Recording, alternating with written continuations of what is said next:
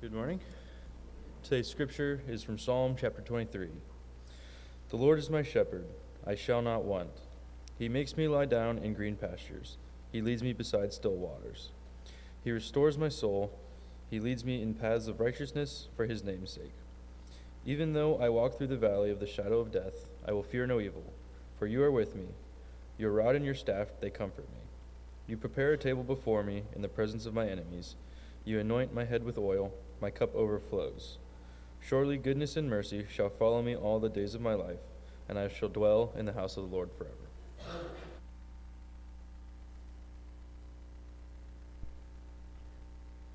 Thank you, Jared. How are we doing this morning, church? I'm pretty great. Doing, doing pretty well this morning. So, which one do you think is scarier? A wolf that you can see or a wolf that you can't.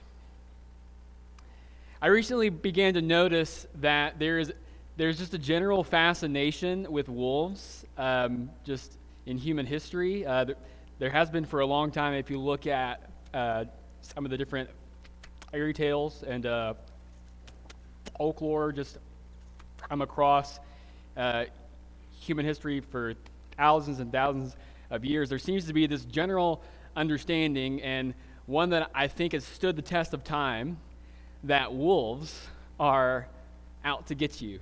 Um, wolves are the enemy. Wolves represent a common antagonist for people. And as early as the year 600 BCE, over uh, two and a half thousand years ago, and probably even earlier, poets and writers have been sharing these cautionary tales about the cunning wolf who is out to get the main character. And I'm sure you're familiar with many of them, like one of uh, uh, Aesop's Fables The Boy Who Cried Wolf, where the boy repeatedly sounds the false alarm of the coming, of the coming wolf, but the wolf isn't there. Only for when the wolf finally comes, when the boy cries out, the townspeople don't believe him. Or maybe you're familiar with the much more recent Brothers Grimm uh, story of Little Red Riding Hood, where, where the wolf is hiding and pretends to be the girl's grandmother to try to eat, eat the girl. I think one of the more popular wolf tales is, is the story of, of, of the Three Little Pigs. It was first published in 1840, but the actual story is much older. And it has been adapted many, many times, but I'm sure you're familiar with the story. There are three pigs who are, are building houses, and each one selects a different building material one straw, and one sticks, and one, uh, uh, and one bricks. And, and the wolf goes house to house, and what does he say? Say it with me Little pig, little pig, let me in. And, and the pig responds, Not by the hair on my chinny chin chin. Great job. Only for the wolf to huff and puff and trying to blow the house down.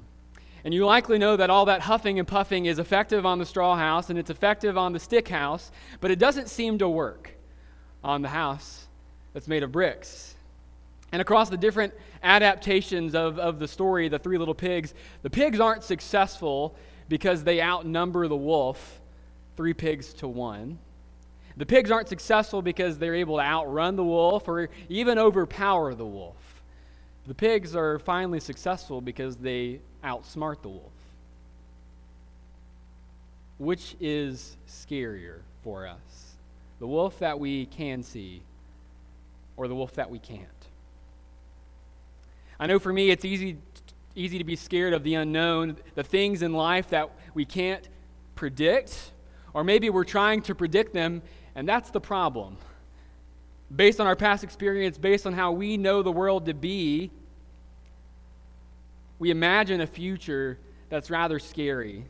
In our future, we might see wolves of all shapes and sizes. And I think it's important that we as Christians have a firm understanding of how to defend ourselves against wolves, but more important than that, to know that no matter how much huffing and puffing no matter if the wolf is lurking down the way pretending to be grandma, or if it's a whole pack of wolves, there's nothing truly to be afraid of.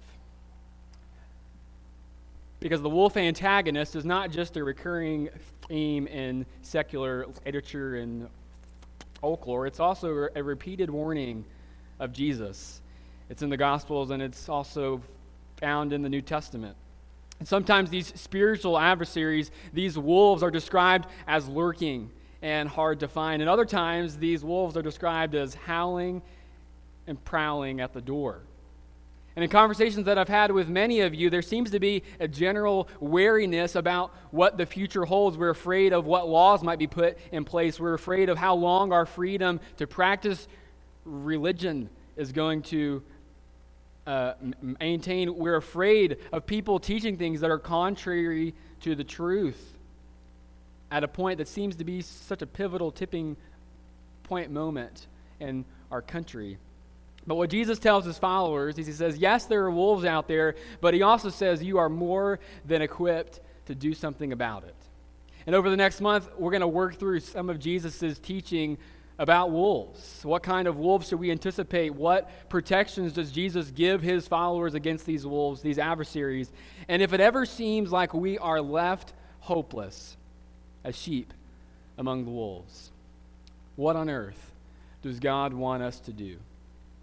Does God expect us to run from the danger? Does God expect us as sheep to turn and to fight, to start a sheep rebellion? I hope that we walk away from the words of Jesus each week with a clear understanding that God has it taken care of. And that even if it becomes hard to see, even if we find ourselves among the wolves, our shepherd is still in control. One of the most explicit times that Jesus warns his disciples against these types of adversaries is found in Matthew chapter 10. That's uh, there will be for most of the, of the morning and also in some of the weeks uh, uh, in, uh, in the rest of the month. But I, uh, I want to start in verse 16, M- Matthew 10, verse 16. Uh, these are the words of Jesus Behold, I am sending you out as sheep in the midst of wolves. So be wise as serpents and innocent as the doves. Beware of men, for they will deliver you over to courts and flog you in their synagogues. And you will be dragged before governors and kings for my sake to bear witness before them and the Gentiles. This warning of Jesus comes in the middle of an instruction that Jesus is giving his, his 12 apostles as they're preparing to go out and share the good news about, uh, uh, about Jesus.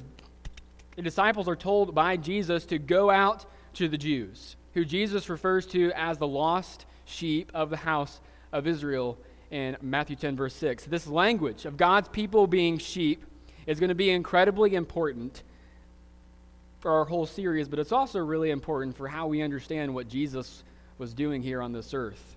And it's a concept we're probably pretty familiar with God's people being referred to as sheep. In fact, we sing a number of hymns about us being sheep and God being the shepherd. Audience participation time. Any sheep hymns that come to mind? Shout them out. Any sheep hymns? I'm a sheep and the Lord is my shepherd. Um, not just in our songbooks, but also in, in the Psalms in the Old Testament, the imagery of sheep and shepherd is, is rather common. In fact, we read one of those Psalms earlier, Psalm 23, and we'll come back to that later in our message this morning. But here in Matthew chapter 10, there's something really pretty interesting about what Jesus' instruction to his, uh, uh, his, uh, his apostles are, who are about to be sent out as sheep among the wolves. Jesus tells them to be wise as serpents and innocent as a dove. Probably not the type of clear cut instruction that they were looking for. One, to be characterized as sheep, but they also need to be like a serpent and they also need to be like a dove. It doesn't make for a great uh, and uh, diagram, but I, I tried. Hopefully, you get the picture. But I, I, I want to spend a minute here on the animal imagery because I think it says a lot about what Jesus expects, how Jesus expects his people to behave. Let's think about that first one to be wise as serpents. Probably doesn't sound like something that Jesus said at all, to be honest. That Jesus would tell his people to be like the serpent. If you're familiar with the full biblical story, you probably hear that word serpent and you immediately go to probably Genesis chapter 3, where the serpent tempts Eve in the garden. And I don't think that assumption would be too far off because my Bible made the same jump. My Bible had a note next to this verse that said, Genesis chapter 3, verse 1. Why on earth would Jesus be encouraging his people to act like the serpent, the serpent who happens to be mankind's sworn enemy since, since the fall? Now, don't hear what I'm about to say and think that in the story of the garden, I'm pro serpent. I'm, I'm pretty against the serpent, and I hope you are too. But there is a measure of intellect that the serpent displays in the garden crafty and shrewd wisdom, but wisdom nonetheless. You see, the serpent had an understanding about God that man and women did not. The serpent knew that God was someone to be feared. The serpent knew that God was someone who was great. The serpent knew that God was seated in a position that was to be looked up to. What the serpent does with that wisdom, with that intellect, is a different conversation. But the serpent tempts Eve by telling her that she too could become like God. The serpent knows who God is, the serpent knows how great God is. And when Eve looks at the fruit, she makes a determination that the fruit is good to make her wise, just like the serpent told her, to give her wisdom. And while the serpent shows a few signs of intellect. Maybe it's an attempt to, to take a stab at, at the Creator. Maybe it's attempt to, to take a stab at the creation. The serpent has an inability to trust God, and the serpent's heart was impure. And whatever intellect and wisdom was found in the serpent eventually leads it to its own ruin. And this leads us to the second instruction by Jesus that we need to be innocent as a dove. It's probably a little easier to imagine. In the early church, the icon of the dove was pretty common to identify virtue and purity. Even in the New Testament, the, uh, uh, the, uh, the animal of the dove plays a, a, significant role in representing even the presence of the Holy, of the Holy Spirit. At the baptism of Jesus, for example, the Spirit descends on Jesus as a dove, where God proclaims that Jesus is indeed his son. So to be as innocent as a dove speaks to the disciples' need for purity in their character, in addition to their ability to have wisdom. We talked about this last month about our need to be pure in character, how we ought to behave in light of suffering. The Apostle Peter says, if you're going to suffer, let it be because you were doing good. Let it be because you were pure. Let it be because you were practicing obedience. If that's what the sheep are to be like, sheep are to be like the serpents and, and, and the doves, what does Jesus say the wolves are going to be like? This is what he says they are going out to. I asked you earlier which wolf is scarier, the wolf you can't see or the, or the wolf you can. The wolves that Jesus is describing here in Matthew chapter 10 are certainly wolves that you can see. They're very visible. These are the types of wolves that are going door to door loudly and proudly saying, Little pig, little pig, let me in. Jesus says these wolves are opponents of the sheep. They're, these wolves are going to react and these wolves are going to respond loudly. He, he says they're going to make loud noise, they're going to make demonstrations, they're going to take a stand against those that oppose them. And when you do something to upset one wolf, these wolves are going to gather together as a whole pack. They're going to flog you in the synagogues, they're going to drag you in the courts. These are the visible wolves. Well, what we're going to see in just a moment, and what we already know about Jesus, is that Jesus is not afraid of these wolves that the disciples are about to encounter as they go out. These wolves can huff and puff all they want, but Jesus is still going to ask his people to go out. Jesus is still going to ask his people to go out and talk about his kingdom. Because when Jesus looks at the future, and when Jesus knows what's coming, and when Jesus knows what's, what awaits even him at the end of his earthly life, at the hands of these really visible wolves, he is not afraid. Because sure, these wolves are loud and proud, they're big and they're bad, but these wolves are not all powerful. These disciples are about to be sent out as sheep among the wolves, and we too pretty often can find ourselves in circumstances and situations where it seems like the sheep are few and it seems like the wolves seems like the wolves are plenty. But don't worry, sheep. This is what Jesus says to you. He does not send us out empty handed. This is what he says in verse 19. When they deliver you over, do not be anxious how you are to speak or what you are to say, for, for what you are to say it will be given to you in that hour. For it is not you who speak, but the Spirit of your Father speaking through you. The disciples are not being sent out empty handed. Jesus tells them that the Spirit of God is going to be speaking through them when they find themselves in these challenging situations at the hands of the wolves. At the beginning of the early church in Acts chapter 1, we see the Spirit of God very, very drastically coming into power in God's people. The Spirit is described as doing a number of things in the, in the New Testament, but isn't it interesting? In Ephesians chapter 6, when Paul is describing the armor of God, the Spirit is described as the sword, the sword of the Spirit. And when we think of that word sword, we almost certainly imagine warfare. The mention of swords throughout the Bible is meant to depict human warfare. In fact, when the prophets and the Old Testament are describing the future kingdom of God where there will be no warfare and there will be peace, he says that you won't have a need for swords. Your swords will be eaten into uh, pruning hooks and plowshares. You won't need these weapons of war. You need tools to garden. Jesus is sending his people out with swords. He's sending them out with the Spirit that's going to give them these words at the time where they need it.